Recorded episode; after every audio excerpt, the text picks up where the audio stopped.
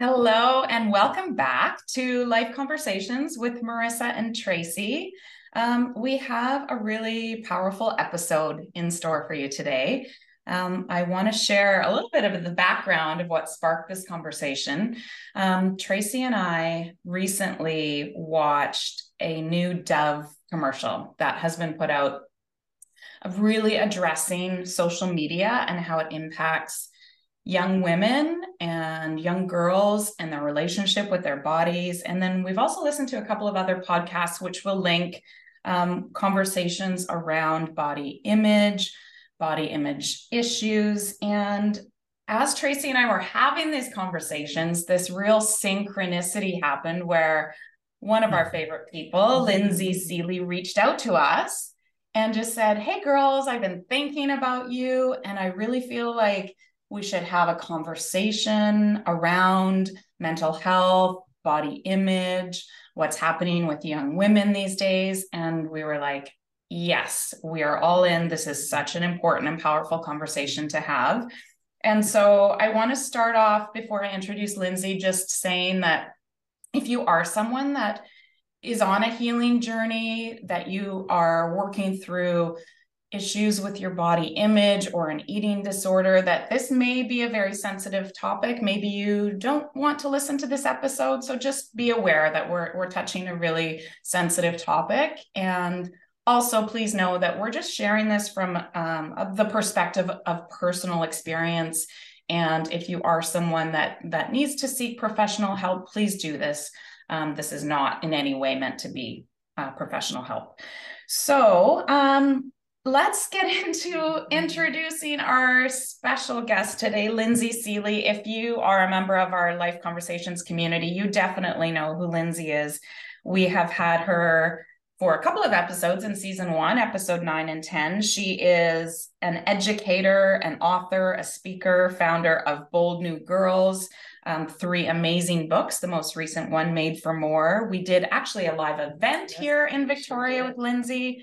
And so she's someone that we just love speaking with because of her insight, her wisdom, her perspective on the world. And today you're going to see her in a little bit of a different light because she has a very personal story to share with us. So, Lindsay, welcome. Thank you so much.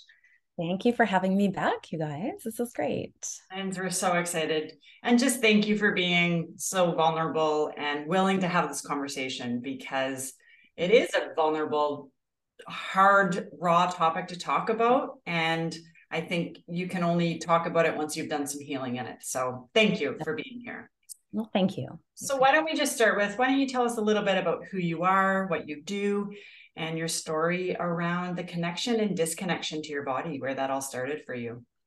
Yeah so you covered a lot of the what i do. I'm i'm an educator. I, I spend most of my days working one-on-one with girls and then from time to time i'm speaking and i'm writing and just really enjoying the work that i get to do. I think mostly i'm just really focused on educating girls empowering them and helping them feel good which is what we all want. Um, for fun, when I have time, I do like to run. I actually like to do anything outside. I love nature and I'm a big journaler and baker and I, I like to sing and do yoga. And so just trying to like find some balance in in the work um, that I do and the time that it takes. And yeah, I was looking back over my childhood and I feel like I came from a family, thankfully, that was always just really active.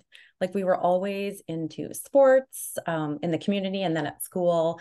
We had a trampoline. So I feel like I probably spent four hours a day on the trampoline. Like it was always like, come home, do your homework, run outside, and go on the tramp. And I think I just you know, I just moved. I didn't think of it as exercise. I wasn't counting my steps.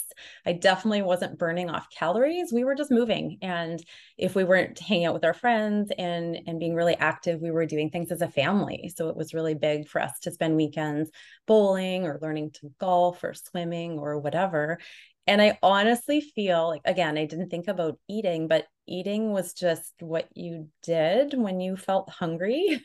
and I ate what was put in front of me. Like, I don't remember being fussy or selective. And um, it was really, I th- I think something that I did intuitively. So, you know, when you're hungry, you eat, or you complain to your parents that you're hungry and need something to be made for you. Um, and as I remember doing a lot.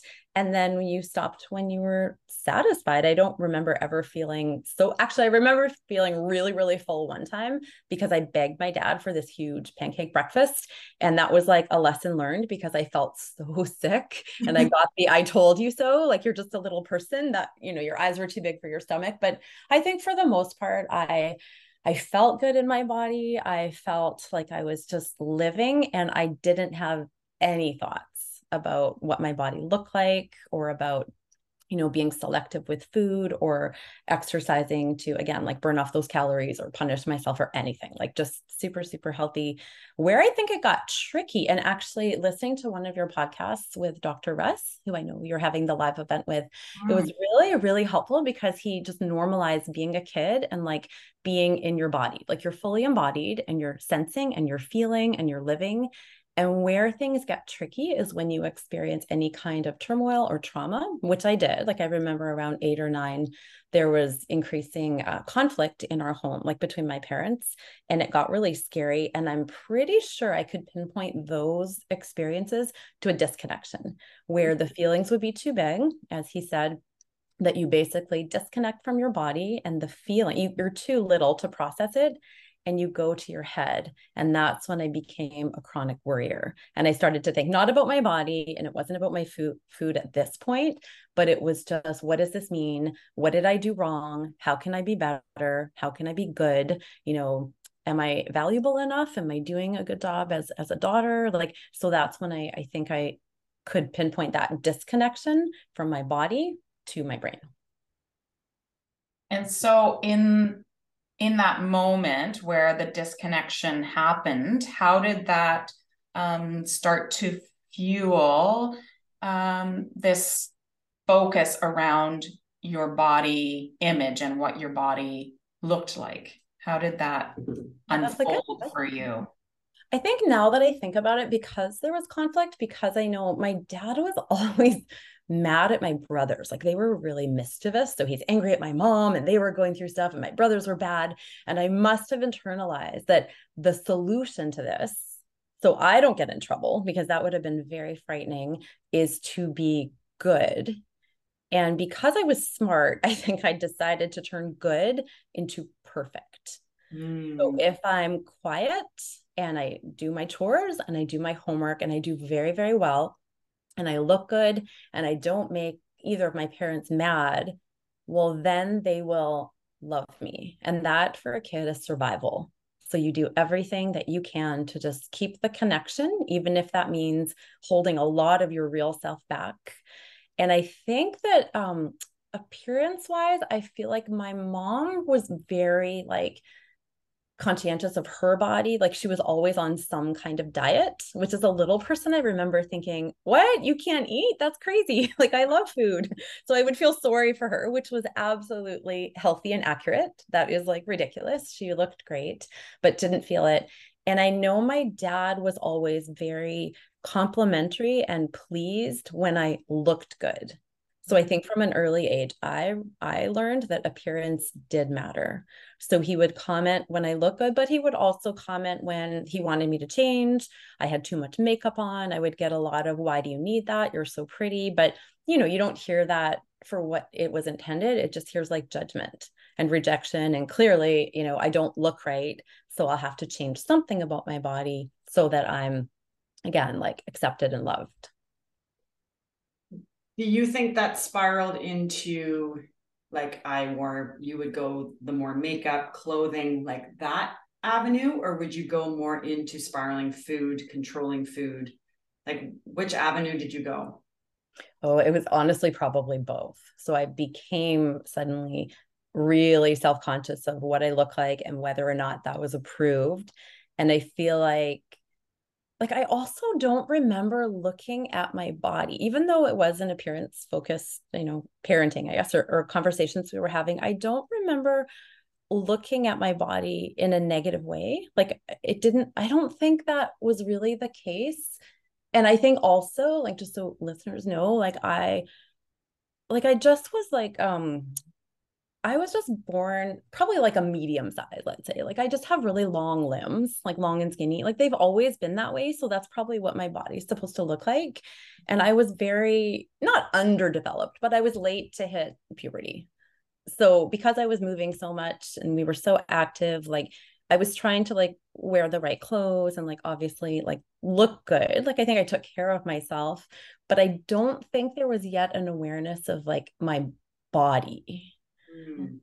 And so that was honestly priceless. Like I if I could go back to that, like that's like the magic where you're like, "Oh, don't change." Like that's it's beautiful because I remember just still being like I was just because I didn't have the thoughts of is my body good or bad you know am i too skinny or too fat i i don't remember thinking this like i've had my cousin a little while ago was just she had an injury, so she had to stop um, exercising. And she's super, super active. And then she hit puberty. And I remember in one conversation, she was crying, saying, Last year I was so happy. She was like 13. And now all I can think about is my body.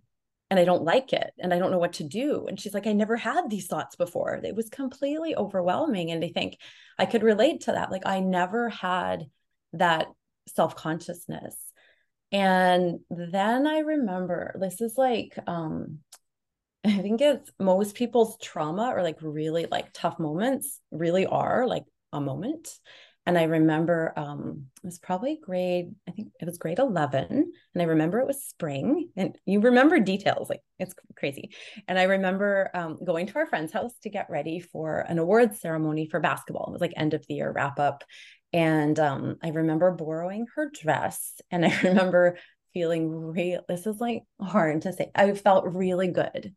This it must have been comfortable. It was like this beautiful floral dress. Like it was sunny. We were happy. We were going to the award ceremony. Like everything just felt good. And thankfully, there's a picture of. I don't have the picture, but I remember seeing a picture, and I can say I did look beautiful. You know, the dress. I don't wear a lot of makeup or anything, but my skin was good my hair was thick and shiny and like i think i at that point i was just into into puberty. So again it was a little bit late by grade 11 I, like my body was starting to change mm-hmm. but i didn't notice like no awareness.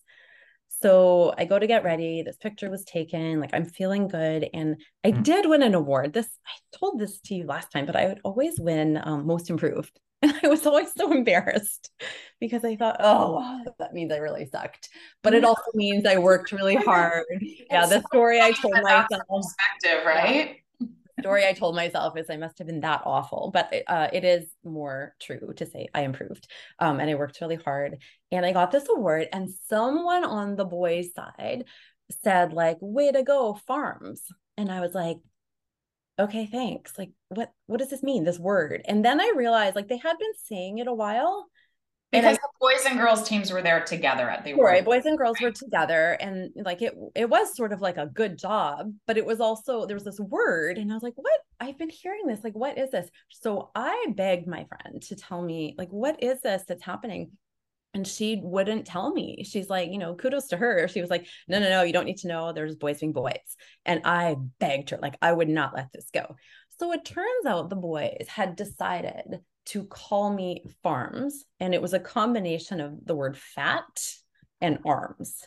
And they decided to call me that. Now, they were teenage boys. They had a name for everyone. Like, this is just what they did. Just breaks my Right. Oh. And here's the thing. So I and I was really, really sensitive. I think other girls would have processed it either as no big deal or you stupid idiot or just nothing. But I was just super, super sensitive. And I felt in that moment like mortified. That's like the best word I can think of. And this very sad part is I didn't say anything. I just like probably gave her no expression, totally neutral came home after this beautiful day and feeling so good. And that was the exact moment where I looked in the mirror and I saw just how fat my arms were. Like I hadn't realized. And that made it even worse because it was like, oh my God, why did nobody tell me? Like my body's totally changed. I am like such a piece of crap. Like I remember saying this in the mirror. Everything looked bad to me. And I just all the only tool I had in my tool belt was to hurt myself. Like I chose that. I was like, that's it. Like no more food for you. No, like nothing. And it was such a pivotal moment because of the place that my brain went to. And I feel like how um like transformative that was and it is not this person's fault this name like it clearly was like a buildup of things happening and then here was this moment where i suddenly saw myself the way i thought others saw me or i saw myself in such a negative way when i had no thoughts before this i was just myself yeah. and like, i guess i guess then i was like oh i guess i gained some weight but again it, just was like part of like what your body does as you grow. If anything i think this is sad too i was really happy with the change because i thought something was wrong with me that i wasn't changing. Mm-hmm. like everyone had grown and started to look like a woman and i still like felt like i looked like a little girl. Like i had no shape or anything. So i started to like see like oh like i was buying bigger clothes or whatever but it again it wasn't a problem. It became a problem when someone judged it mm-hmm. and it became oh i'm fat and fat was bad. And then all the things you've learned as a young person like i learned you know should always be dieting and appearance really mattered. And so then i mean i don't know how many details you want but from then well, yeah. I think let's let's unpack it a bit more. You and i met in grade eight. Yeah. High school we went high school together. So i yeah, I was there alongside you when I saw um, your your relationship with your body really shift. So if you go back to that moment in grade 11, can you kind of unpack for us there? How what did that look like in your day to day? How did your relationship with food and exercise um, come into the equation? Yeah, maybe just a bit of background too, because I realized grade 11 was like my least favorite year. Like, I do not know your experience, but I hated it. We had to move schools because we went from a junior school to a senior. I suddenly felt like I didn't belong in any group. Like, I felt kind of like a quote unquote loser. Like, I, I looked like I had friends, but I didn't actually feel like I was friends with anyone. We were suddenly with grade 12s who were like grown men. I think that scared me a little. My body's changing. And academically, I remember that was like, I felt so much pressure to do well. And I was taking a lot of academic courses, and it was just, it was so much. And I just, you know, you just do it. I didn't ask for help. I didn't say it was hard for me you just you just keep going and so then you know and by the end of the year i have this comment and it just seemed like maybe the straw that broke the camel's back. And so I made that decision, I think almost out of, you know, I think women do this more than men, but it's like instead of blaming, you know, the comment or the, you know, the immaturity of, of boys or whatever it was, I blamed myself. So I clearly hadn't done what I needed to do to keep a smaller body and smaller and thinner is better in our society, um, quote unquote better. And so then probably the next day, because I I am determined and disciplined. And in this case, it worked against me. But I remember just deciding to eat less. So I didn't change what I was eating, I just ate less, like a few bites. So no one really knew because I would just look like I maybe wasn't that hungry. So I remember eating less, and you know, that worked. I, I started to weigh mm. myself. And so I, I'll tell you numbers. No one tells you numbers, but I think I just should because it's shocking. So let's say I'm I'm pretty tall, like I'm five seven, and I would say my starting weight was like one, I'd say 140, maybe 145. So healthy, I would say, fine. Mm-hmm. Um, and then I started eating less, and then I decided to cut out foods. So it's very easy to declare you're a vegetarian and cut out all meats, and meats have you know more calories than vegetables and so then i cut out meat and then i cut out like all like fats and sweets I don't remember eating dairy. So at this point, I'm down to maybe fruits and veggies, like, but it just kept it kept um becoming less and less of whatever I was eating. It was less and less. And then it became like, like how little can I eat and like and still survive?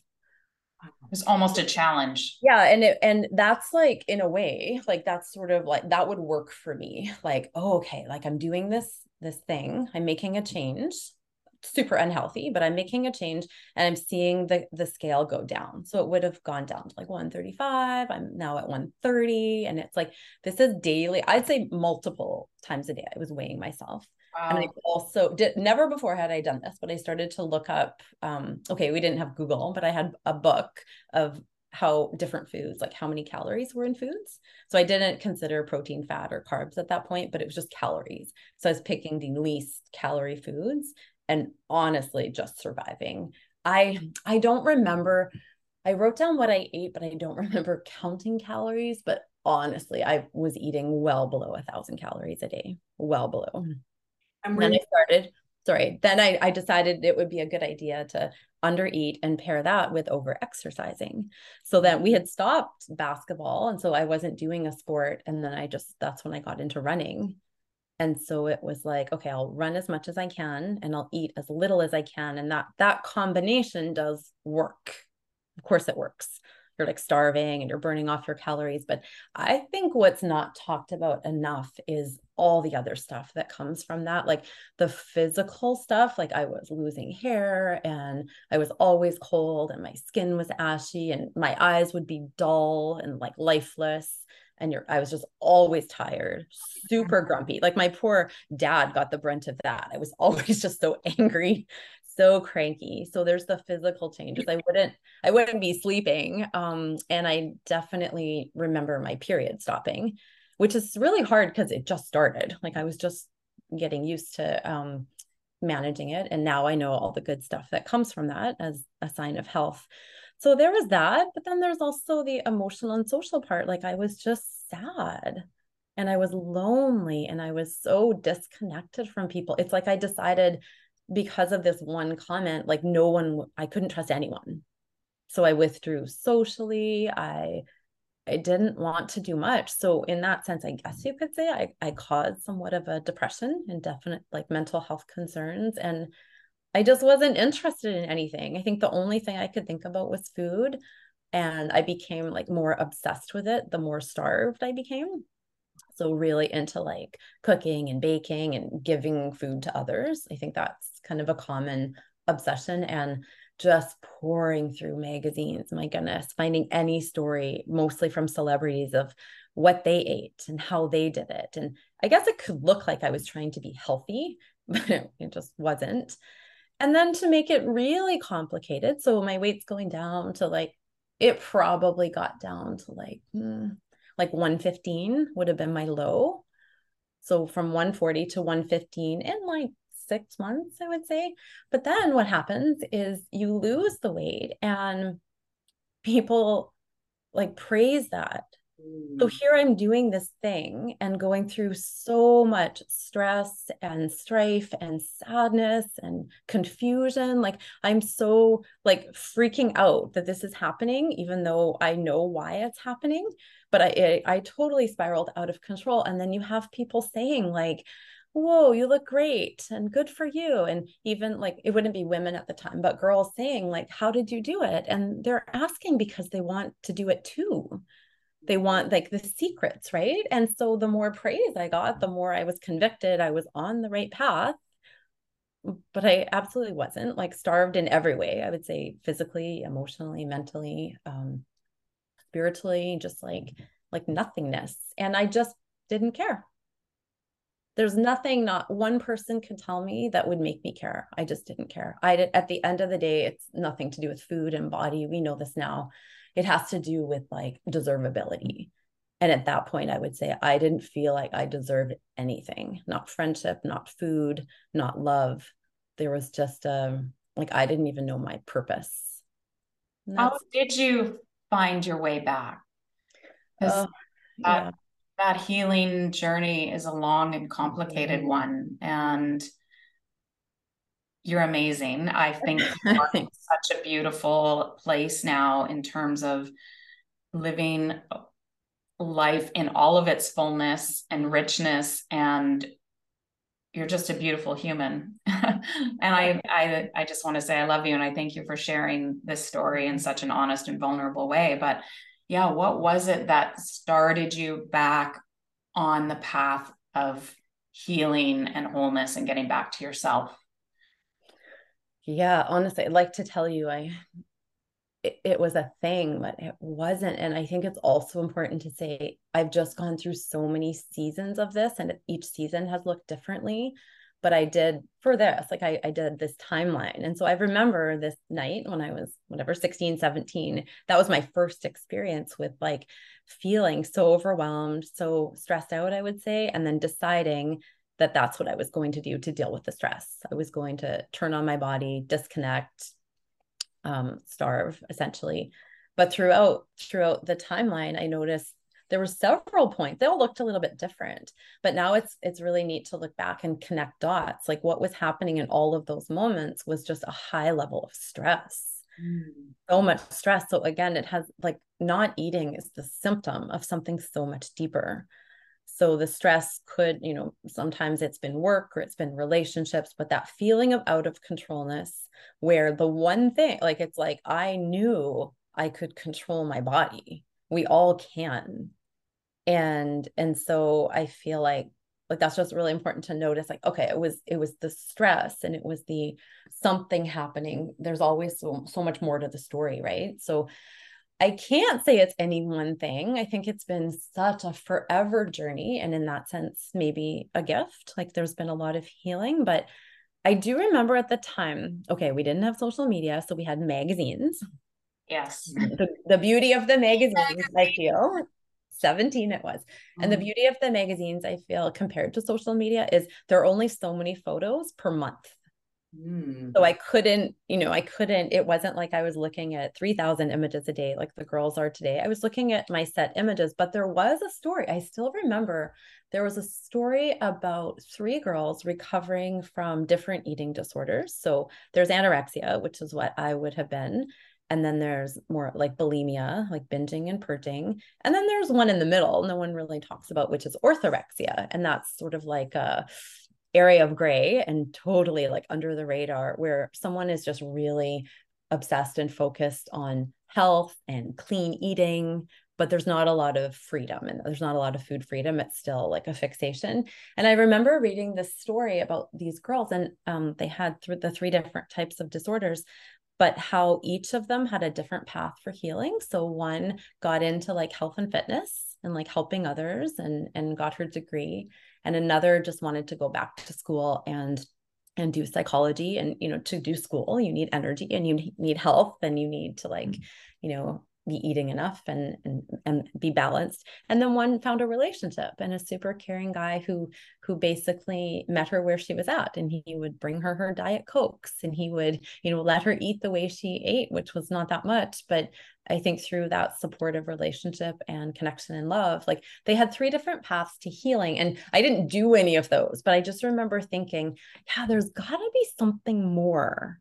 There has to be something beyond this obsession that I'm doing and i had to really like sort of find my way. I guess in, in a way i found all of those. Like i'm into health and healing and i'm in you know i wanted to go back to school and that was really good for me to feel value. I think that's a way that like just feeling smart and um, informed and then finding a relationship too. So i guess they all happened to me over the course of this timeline. Um, but I I can tell you what didn't help and I think people do have really good intentions and of course they appreciated it but I can't tell you guys how many comments I got that were that just felt so inappropriate. Like um we worked at a restaurant we worked at Earl's and I remember customers would pull me aside and tell me like their daughter was anorexic and they helped her and they could help me too and again, I was so sensitive. And in this workplace, I was like, oh my gosh, please, I wish you hadn't said that. Like, I just wanted to crawl out of my skin. Like, I just felt, okay, I know you notice and I know you care, but that is not your business. Like, so I got that comment um, one time in a grocery store uh, in the lineup. Someone told me that they would they would like to buy me cake because I needed to eat. Um, even a person I was I did a lot of running at even one of the flag people in the construction zone, I remember her yelling, like, what, are you anorexic or something? Mm. And I was like, oh my gosh, like all of these right, judgment and not helping. And I feel like none of that helps. Like there's nothing anyone could tell me. It was my journey. And like I think if anything, the best help was just people who were journeying alongside me. They just wanted to spend time with me. We didn't talk about food. They didn't tell me their concerns. They didn't tell me, you know, that my heart could fail or that I needed to like eat more or exercise less. Like it was just, it was the people that were being, that were accepting and just let me, you know, go out for dinner with them and I wouldn't eat or I'd order like a salad and they wouldn't say anything but people's side comments and judgments like they just never helped and and i think over time i think it became deeper like i think i definitely was able to look at it from a faith perspective. And so i think part of that is surrendering like this is like too much for me. This is it's too big. I can't do it alone. And so a lot of prayer and a lot of uh, like reading my bible. And i think then also looking at like God does make us in his image and he makes us perfect and he makes us all different. And like to reject that in a way we could say was was is sin because I'm basically saying this gift you gave me, oh, not good enough. and so being able to look at it from that perspective helped, I would say. Um, I definitely benefited from talk therapy. So I, I went to see therapists. And again, it wasn't, they weren't necessarily eating disorder specialists, but it didn't seem like that was the thing it seemed like it was something so much more and so dealing with the so much more like the the how i felt about myself and the love that i felt i needed but didn't get and then starting to learn to care for myself and part of that was eating but part of that was sleeping and having fun and resting and it was just so much of more of a, a holistic approach and and most recently what what has been helping is just going deeper into the trauma like understanding like that trauma from when I was little that's stored in my body.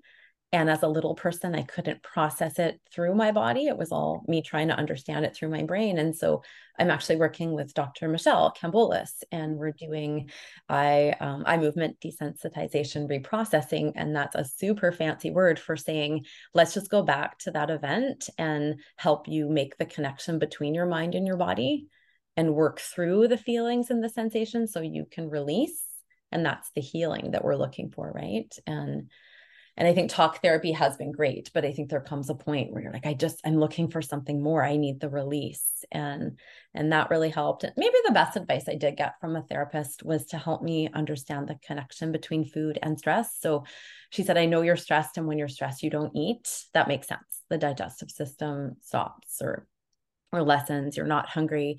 But she said if you can just have a few bites, because if you have a few bites of food, that's exactly what's going to help you feel less stressed because mm-hmm. that's the nurture you need. And that's a really hard, it's a hard one because you're kind of stuck in this vortex. You're like, I'm not hungry though. That goes against intuitive eating, but that did make sense. And I think what helped and it has helped me a lot in my life is like just slow and steady. So I thought, oh, it's like just a bite. It's just a bite of yogurt. It's just a bite of apple. It's just a bite of, you know, some nuts or something all together, that's a little bit of nutrition.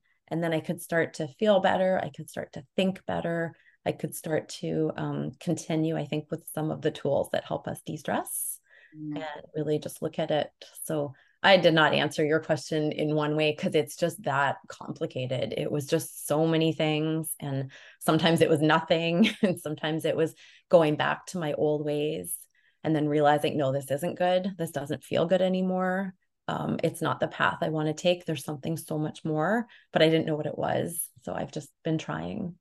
Well i don't think anything about healing is linear right? No, it's so such a journey and there are so many times that we circle back and feel like we're in the same place again but I think you've expressed it and explained it in such a, a beautiful way. And I think it gives hope and encouragement to people that are somewhere along that path.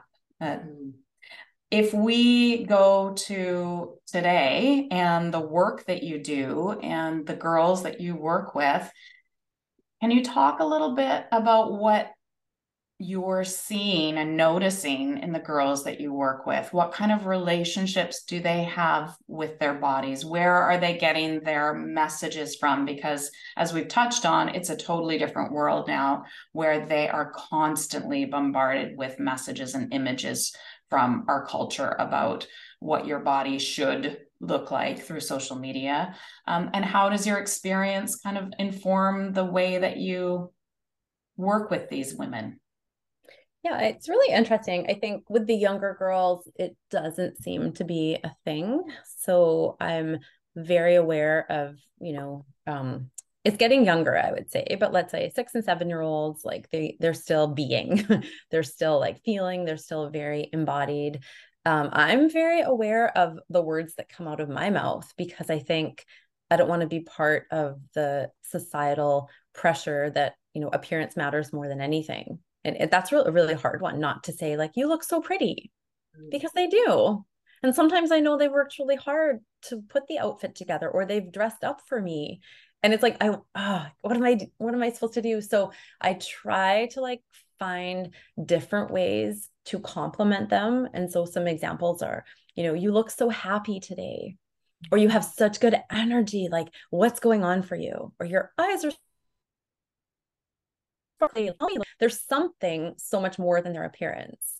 And i can appreciate their appearance in a in a different way too. Like i really like you know the outfit you choose like chose like tell me how you did that. Or so it's it's not just like you look so pretty. Because i don't want them to hear like lindsay gives me a compliment when i look pretty so i'm always going to try to look pretty.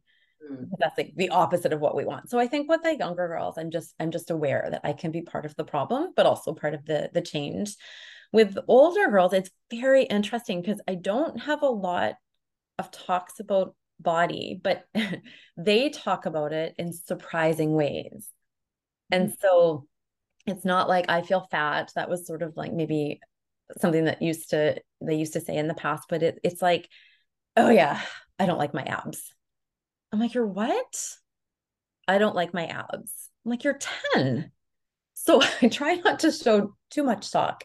But I'm like, what do you mean? And then they'll tell me what they see online, these sculpted abs. And I have to educate them that what you see is not what you get. So that person could be starving, could be on some supplements or steroids, could be just photoshopping their photos, could be whatever, taking diuretics, or like, I don't know. But I said, that's not what the female body is supposed to look like. Like i can have these really good conversations and and i can go there but it's frightening what they're seeing and just the volume of what they're seeing. And that they might have an awareness that not everything is real but they're pretty convinced that what they're seeing is real. And and i would say it's it's about body and what they look like. Oh they i also get a lot of i don't like my brows. So eyebrows and abs seem to come up a lot and i can have pretty good conversations about acceptance and change. Like there's a part of us that's like you know that is what you got. But then there's also you know we can we can do some things. We can make some changes that that are fine if that means we feel better. It's just such a fine balance i think. So acceptance and change. But there's also a lot of like i want to look sexy. You know i think social media is is damaging but i also think these cartoons that they're watching are like these these characters have very disproportionate figures. They're not real but they don't they don't necessarily connect that dot. So they're trying to attain a certain look like a very thin waist and then bigger boobs and butt that's sort of the look. And i think that at the end of the day anything they see online they are learning that their body is an object. And when they change their body and what they look like they are desired mm. by their parents, by boys, by men, even. And that gives them their self worth. And that's exactly like the chain of events. So I will change my body. I will look prettier. I will look good. So I get the the compliment. So I get the love. So somebody wants me. Mm. And I think that, I mean, I get to have these conversations with them, which is great. I share, I share my story in ways that it's appropriate, mostly explaining like the struggle and the the pain that came from some of my choices but i think that i'm just happy they're talking. I think it would be harder if i if i didn't hear from them. And do you think there's been like how has it impacted you uh, working with these girls given that you have had these body struggles and and kind of the story for many years does it bring more emotion up for you when you work with these girls does it help heal that like how oh yeah um I don't think it triggers me. It's like something happens inside of me that I just want to like like like hug them, love them, be like, no, no, no, no, no, don't do that. It's okay. Like it's like an overreaction. Like I want to do so much. There's not enough time. There's not enough energy to like do the healing for them, which isn't necessarily a good thing. So I have to like check myself and be like, okay, it's their story, and I can meet them with empathy and understanding and love, but I can't take the pain away. I can't take like that part of their journey because that would also rob them of the beauty that comes from working through these things. So I am always going to be on the periphery of their lives, but I can do my best to show them the empathy, the care, the love. And I know what it was like for people speaking into my life when I didn't want it. So I'm very sensitive to that too. And I ask for a lot of permission. I ask if they want to hear stories, if they want to hear advice, if they just want me to listen, and I let them be the guide. But I don't think it activates me, like brings up my stuff that still needs healing. I think it activates me in a way like I've never felt like I want to protect them so fiercely. And I also know I can't but so I just do the best that I can with, you know, the boundaries in place, I think. But what a powerful way to be able to support knowing that struggle in those battles of your own, to be able to then support these girls and knowing what you would have wanted in those moments, you're mm-hmm. now able to kind of pay that forward to them, right? By by helping them from the periphery and like, yeah, supporting them that way. I think what we want to hear most in any struggle is just like, I get it. Yeah. You don't even have to tell them why you get it. Yeah. Just like what's happening for you is real.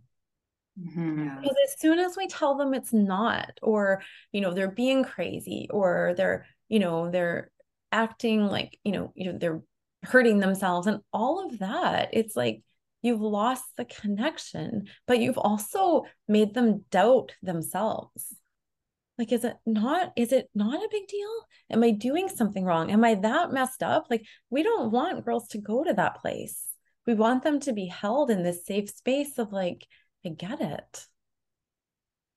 Yeah it's I, this is such a, a deep and complex topic um, i want to touch on a little bit more about embodiment because i think you know working in in the healthcare field for 23 years now, I feel like the messaging that we get in our culture and it's infused into healthcare is that we we can't trust our bodies and our bodies will betray us. And there's that becomes entangled in this this whole issue around our our struggles with our body image. It it fuels the disconnection that we have with our bodies. I think one of the biggest barriers that I see to people healing from an illness or an injury um, that may be, you know, a physical illness or injury is that they are so disconnected from their bodies and they need to learn to actually trust in their bodies again, to really see that there's such a wisdom that we possess within our bodies if we can learn how to trust it and listen to it again. And i just i look at you know these healthy habits like nutrition and exercise that are so important in terms of nourishing our body in the right way and that you know when when we approach it from the perspective that we're we're choosing nutrient rich foods and we're moving our bodies in a way that really like celebrates mm. what our body can do as opposed to punishing mm-hmm. our body you know if we can if we can take it from that approach and make that switch then those things are healthy habits but mm. on the flip side of that you know when we're doing it in excess or doing it as a way to punish ourselves um, it, it can be unhealthy. So for you is there a way that you were able to make that bridge to go from you know these habits being a part of your lifestyle in an unhealthy or excessive or extreme way to being um, habits that actually are important part of a healthy lifestyle and you use them to nourish yourself yeah it that that's where i think this all gets so confusing and complex and i think it's designed that way by the system that we live in. Yes. so if i can keep confusing you and making things so complicated especially when it comes to health and wellness you're going to be pretty desperate and what do desperate people do? They buy things. So it's like the way that society set up it's like you know it teaches us i think from from the time that we're little that something's wrong with us or we're not good enough so if we're feeling so badly about ourselves, then they can sell us, you know, the program, the pill, the powder, whatever it is. And we're constantly feeling like our bodies are the problem. So if I just fix my body, if I just figure out how much to eat, how much to exercise, how much to sleep, the magic formula, whatever it is, then I'll feel better about myself. But that doesn't happen. That's like there's no template, there's no formula. I can't follow any influencer on social media and do what they do and get their body. It's just, we are supposed to be different and we are supposed to be listening to one voice, and that is the voice of our body. But it gets really loud and really confusing out there, right? So I feel like the first thing I want to say is that it's just not our fault. It is mm. the way the system is designed. And most of what makes the world go round is for profit. So if you can start to understand that truth about the system, you're like, okay, it's not my fault. But I don't think it ends there because I think it's our responsibility to say, okay, I see it. I see how this goes. Like I am still influenced by people online who show me, you know, five minutes a day of this exercise and this is what you'll get. And I'm like, that's a great idea. No, it's not a good idea because it's probably not true. And who cares if it is? Like I, that's not, that's not what I want. I think there's so much more. And so I think that and it's going back to like, like it's so simple, even though it's so complex. It's like we know what to do because our body tells us. Mm-hmm. And if you go back to being little, like, how do you know you're hungry? Because your stomach starts to growl, you feel a bit tired. So that means you need food, right? What do you, um, what happens like how does your body tell you it's tired it's yawning or it's getting a little cranky or whatever? Like it tells us what we need to eat. It tells us when we're satisfied. It tells us when we're stressed. It shows us when we're tired or thirsty or whatever. And i think that our job is to probably slow down and tune in and try not to cross the signals because i think it's very easy to really confuse like physical need, like hunger, with emotional need, which is maybe a hug. And I feel like we get that cross like, oh, I'm bored, so I'll eat. It's like, no, you're bored, so rest or create or whatever. But I feel like we have all those answers, but we have to slow down and we have to tune in. And I think what I'm what I'm doing now is just trying to like do intuitive everything. So intuitive eating is probably the best eating approach if you're looking for something, but it's just basically listening to your body's cues for hunger and satiety. But intuitive movement, like there are times when I need to like sweat, but there are also times when I need to rest.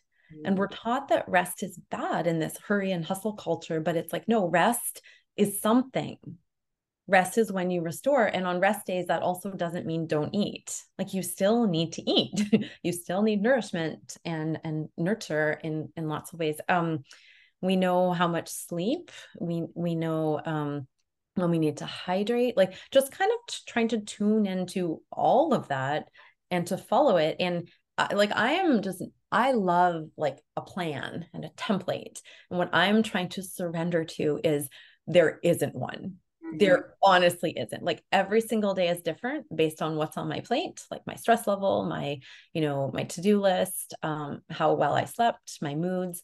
And a lot of this i think what was one of the game changers for me is reading um a book called in the FLO by Alisa Vitti and she really talks about the female cycle. So like the hormonal cycle and the menstrual cycle and just knowing every single day of every week in the month is different meaning you have different nutritional needs different you know body movement needs different um, energy different emotions different stress levels or sensitivity to stress. And just knowing that and sort of following like my body cycle that was quite mind blowing actually. Because like you said we know. We just don't listen or we think you know there's some quick fix. It just it there's no quick fix. There's no template. It's just us listening to our bodies and not comparing the body that we're given to any other body. It's just it's ridiculous but of course we do it. It's i think as mothers of oh, teenage oh, girls this is something that yeah we talk about and we think about and we're aware of on so many levels you know what messages are we sending them how are we modeling this for mm-hmm. them what are the right things to say in these moments where they're faced with choices around what they're going to mm-hmm. eat or how they're going to move and it's really hard like i don't i really work at saying and doing the right mm-hmm. things but i know i don't get it right every time mm-hmm. but you know i i want my daughter to learn to honor her body and what it needs and to make her own choices around the food that she puts into it but then i also i do encourage her because she she loves her sweets and her ice cream candy and chocolate and all of that. Like she and it's addictive stuff. You know i i do also feel like as a parent it's my responsibility to encourage her to make choices around food that really nourishes her body and gives her the nutrients she needs so that she's able to continue to be as active as you know she loves to dance and play hockey and those things um, but it's tricky, right? Like I, I I'm always worried that I'm going to misstep and say mm-hmm. the wrong thing because I don't want her to have, you know, an obsession around what she's putting in her body or feel guilty about what she's putting in her body. But at the same time, it, it we do need to nourish our bodies do you find that even as well? I mean, even you had mentioned about how people would say, like, you're when the girls come into your office and you're like, you look so pretty in that dress. Like, I catch myself doing that with Ava all the time because she does. She looks, she has good energy. She's very happy, but she looks gorgeous. And so, like, even when you said that, I was like, oh my goodness, I catch myself doing that all the time that I'm complimenting her on her beauty on the outside when actually what I'm saying is you just look gorgeous all over, inside, outside, everything. Your energy Your is just energy radiating. Is just, yeah. Mm-hmm. So yeah, I totally relate to just catching myself in wanting her to eat properly because I'm very specific about that, but also not also pushing it so far the other side that now I'm creating more in her that you want to shame their choices, you know? right? Like it is a balancing act in parenting, I think. And it's probably, you know, it's both. It's information of what's good for her body. Like we know, you know, fruits and veggies are going to be better than, you know, candy bars and chips. Like I think information is good. And I think it's also the redirect to her or their bodies. Mm. Because I think if if there is no template, which I realize, and it's all intuitive and it's just, you know, forever experimentation and exploration like i'm constantly trying different foods and different amounts and different times of day and just asking myself like what do i notice and yeah. it's like the best most powerful question like i'm guessing eating a diet of mostly sugar is going to cause you know brain fog and fatigue and some grumpiness but can we like redirect them to then notice that? Yes. And then it's like oh well maybe i can do that every so often or like on a weekend like who cares? But i don't want that to be my everyday feeling because at the end of the day i think the truth is that's never going to feel good. Yeah. and it's not to say there's forbidden foods but like i don't need to go through days where i have like sugar only to see if like how does that feel in my body? Like i know how it feels so that's just not a good choice for me. I guess that's that's what we can we can really just make it personal and customized right? Like it what does that feel like? I hmm? think mm-hmm. it is that awareness and that's if we go back to that first story you were telling us, us about that boy that prior to him making a comment about your arms you had no awareness that there was anything quote unquote wrong with you right. Right. I think that's the beauty is how do we keep the like for our for our daughters they're not yet i don't know about summer but for ava she's not yet aware of how that makes her feel when she has too much sugar like she's mm-hmm. not she's not totally in tune yet with that mm-hmm. whereas that's the conversation i have to have with her is mm-hmm. like well is it are you are you is it helping you sleep more when you have sugar at night? Is it you know what i mean? Whereas as you get older you do start to get more in tune. You do but notice. the thoughts yeah. also get louder around well now my arms or my stomach or my so it do you do you know what i mean lynn? It's like that awareness of education or information also can bring that awareness around now my body looks differently yeah, and I think maybe that's where our actions do speak louder. So if you're, I'm assuming you both eat, you know, pretty balanced and healthy, let's say most of the time, they see that.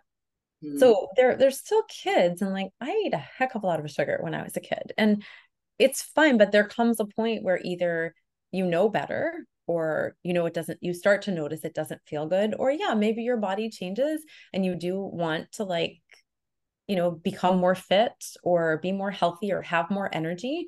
And then that's a new conversation. Well i'm guessing too they'll come to you and say hey i want to make some changes i'm ready. And so maybe that's the that's the point is like to be there ready. Mm you know and and then they'll have like i do have girls asking me that and it's it's hard not to just say you're perfect the way you are but i do respect the desire for change when you're not happy with your body and i think we do have some agency in that.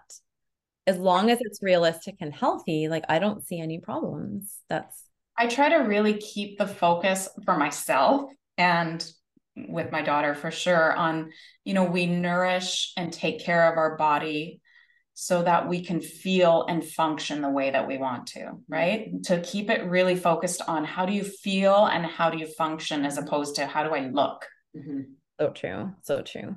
I like to sort of have that athlete's mindset too. It's like, what does an athlete need? Like lots of rest and lots of fuel and, you know, I'd say pretty frequent meals. And like that, that's just good for all of us, like to keep up the energy and to keep our blood sugar balanced. And it's like, there's no now there's no like room i think in in my life for like the starving or the neglecting or the self-harm. It's just like it's just not it's not what i want. I know it doesn't feel good and it's just like not where i'm at. And so i think that that's like one of the best lessons is just to kind of go wait i'm stressed. So what's stressing me out? Not i'm stressed or unhappy. So time to starve again. Like it's just it's just not on but it is i think you're right it's about feeling. And feeling good also helps us radiate let's say and to have the energy and have the glow and and help others i think is the, is the end game. Mm. oh this has been a really powerful conversation. i feel like yeah. just dive even deeper. Like i just feel like this conversation there's so much to this and i feel like we're just scratching. Mm-hmm. i i want to thank you so deeply for sharing your story. You're welcome. Thank you. I know that it will connect with so many people mm-hmm. and that there's power in that. When we struggle through something and we can then share our experience with others and help them to feel seen and heard and less alone mm-hmm. uh, that's only going to contribute in a positive way to their healing. So thank you so much. I do think we may need to have a, a follow up episode, a part two, because there's just so much more here. But uh, we want to respect your time and thank yes. you for for being here, for having this conversation with us. And we're going to finish off with one final question. Oh, right that we're asking yeah. this year. What is yeah. your word for 2023, Lindsay? I feel like it is obvious after this time together, but my word is healing. Good one. Yeah. Slow and steady, but it's uh it's important. It's important work. And it sounds like you're doing some good stuff. Thank you. Thank you so much, you guys. Thank you. We love you. We appreciate you. too. Thank you. Thanks for letting me share my story. Ah, that was amazing. Thank you so much for listening to Life Conversations. We will see you again very soon. Bye for now.